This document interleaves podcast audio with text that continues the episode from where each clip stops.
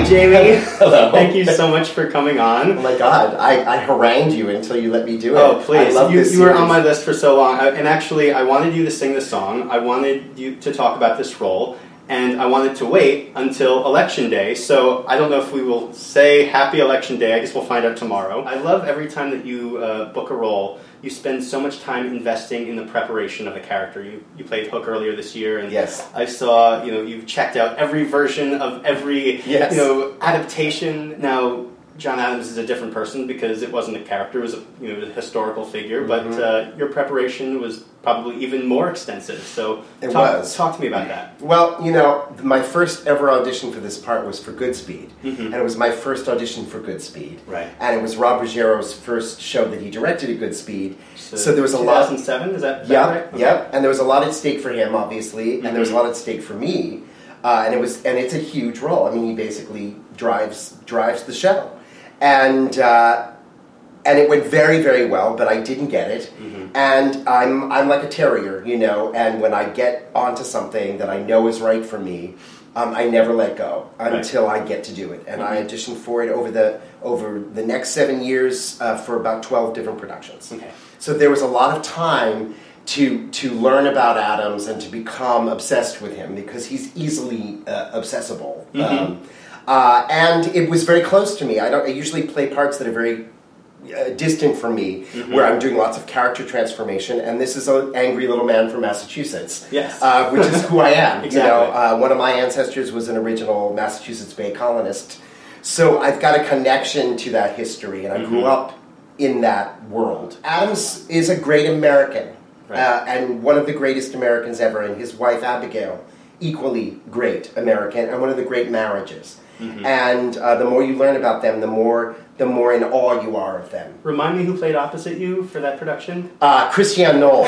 You can't get much better. was my Abigail, and uh, if if you if you think I was intimidated, you're right. Uh, she's an incredible actress, an incredible musician. Um, she was incredibly kind to me, Uh-huh. and her husband Jamie Laverdiere was in the in the show playing Rutledge, Okay. uh, and was wonderful. Mhm. Um, it was a great cast, and it was one of those flash in the pan, amazing summer stock experiences at the Cape Playhouse. And Jimmy Brennan directed me, and um, Jimmy and I have done five shows together. And Jimmy's played Adams a bunch of times, Uh-huh. um, but never kind of imposed himself on me. But I decided, since I finally was getting to do this part, that I was going to sort of amplify my my geeky research part of it, and I did a, a video blog, twelve part video blog. Which I've seen, and it's absolutely excellent. I'm going to have it linked uh, at the bottom of this video so you can check it out too.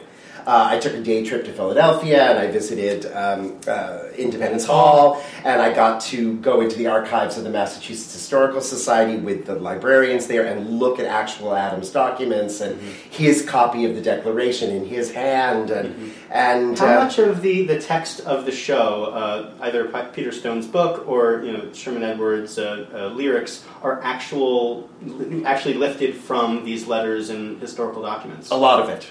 A lot of it. A lot of the uh, the John and Abigail stuff is directly out of their letters. Um, the song that we're doing is anybody there? The whole section about um, I see fireworks. Um, I see the pageant, the pomp and parade. That's right out of a John Adams letter.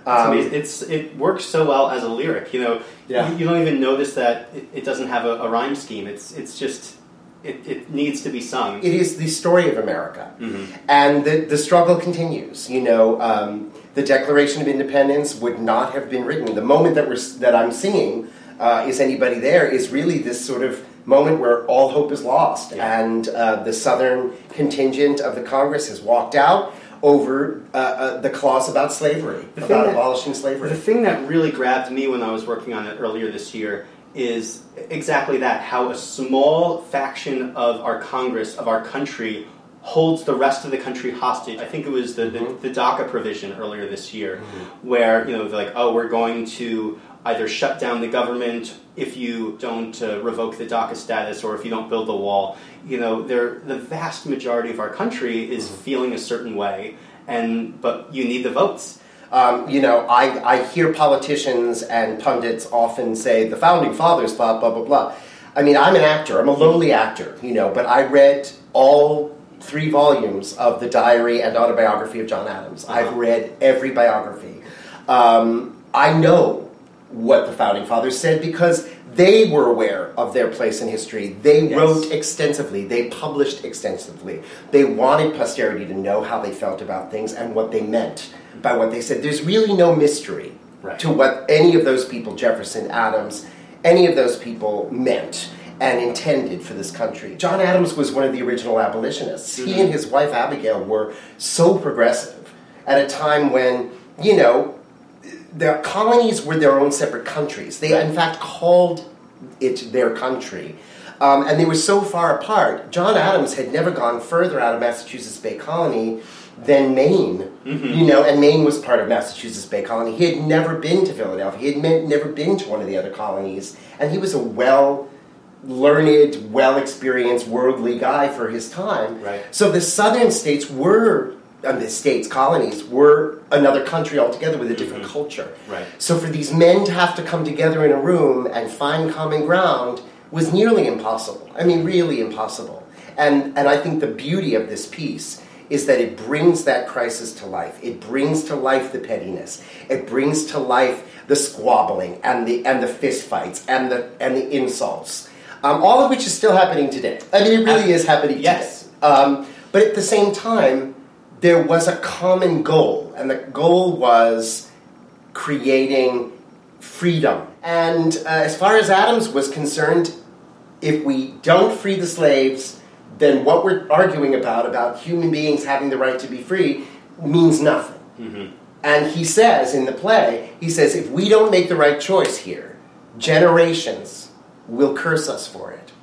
And when you think when this play was written in 1969, 1970, and we're, you know, we're coming out of the Vietnam War and we're dealing with the continuing civil rights movement, and Right. 69 was the, the year of Stonewall and, and the gay rights movement, we were, and women's rights. And Woodstock and you know, Exactly. So, so you know, you're talking about people writing something about the founding of our nation in a very, I think, a very pure historical way. Yes. Um, but has all the resonance for that time, and sadly for our time as well. But the other thing, I think, uh, you know, we can sit here and gripe all day long about our politics and, and where we're at as a nation. The core principles of what it means to be American that that Adams embodies. Uh, when I did this play four years ago, by the end of it, the audience was in tears and and feeling charged because it's part of our DNA, challenging each other to be better. Mm-hmm. And that was Adams's thing, you know. He writes in his in his autobiography, and a lot of what his character is like in the piece. You know, they're always complaining about how, how, how loud he is and his voice Obnoxious is and piercing, uh, you know, mm-hmm. obnoxious and disliked. Somebody had to come in and shake shake people up and say, you know, this is come on guys what are we mm-hmm. what are we fighting for what are we fighting over and the truth is that adams and people in massachusetts bay colony were getting the worst of it because they were the point of entry and they were the, the port that was being starved and choked off and they were starving. And uh, they were feeling the effects of it where, whereas virginia and south carolina and those those states were living fairly comfortably and they were most mostly you know loyalists. To me, the most uh, impactful moment of the show, uh, arguably outside the this final chapter, is Rutledge's song because it it really says you're a bunch of hypocrites. One of the the arguments that we see today is the whole whataboutism. You know, being unable to defend your positions, but having a point of entry to show other people's hypocrisy, Yeah. which kind of keeps the arguments going. it takes you off topic. It's actually an infantile evasion. It's a way of avoiding really Absolutely. talking about something, and uh, it's about slinging slinging a, a comparable you know mud pie in the Mhm. face of the other guy. But it doesn't really foster dialogue, and it doesn't require much um, uh, thought or or or contemplation. And I think that one of the things that's that comes through in 1776 about all these men no matter where they're from or whatever their belief system is, they are willing to chew on that gristle until it is completely dissolved. They're, they're willing to contemplate all the sides of that argument. Mm-hmm.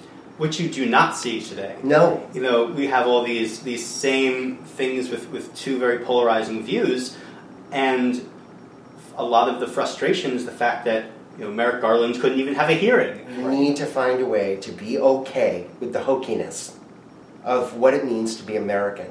because unfortunately, the, the world looks to us for that and has traditionally. I don't know if they do anymore. I think a lot of damage has been done in the past few years. I was always an actor first, a singer 2nd Um, and I've gotten to do much more singy parts than this. Uh, it's it, it really is a role for an actor, and of course, any actor who's played Adams will tell you that you blow your voice out doing this role, and it's not in the singing; Yeah. it's yelling. It's constant yelling. I love it.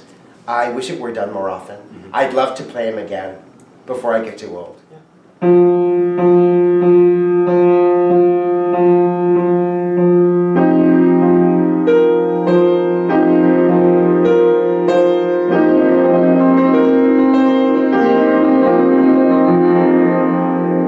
Is anybody there?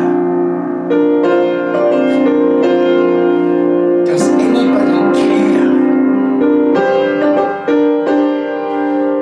anybody anybody see what I see? They want me to quit. They say, John, give up the fight. Still to England I say,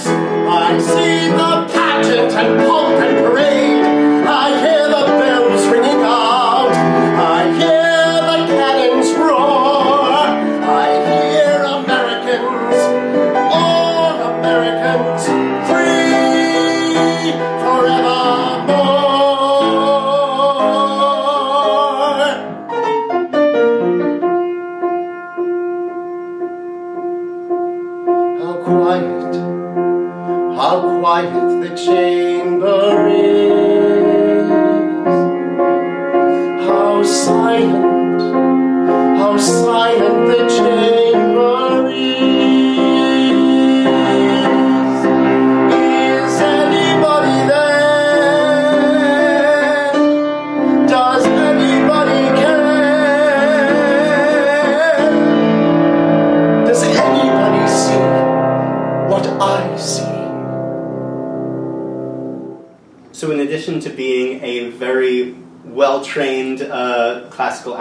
a, a, strong background in Shakespeare, which was so important for roles like Adams. You are also empowering others to be trained uh, actors as well with your coaching business. Can you talk a little bit about your philosophy and uh, you know, what you try and bring to your clients? Yeah, um, coaching sort of came to me. Um, people coming to me uh, wanting to work on a Shakespeare piece, for example, and not really having any background in it, Uh-huh. because I sort of straddle the musical theater world and the classical theater world. And musical theater people are very intimidated by Shakespeare, and Shakespeare people are very intimidated by singing.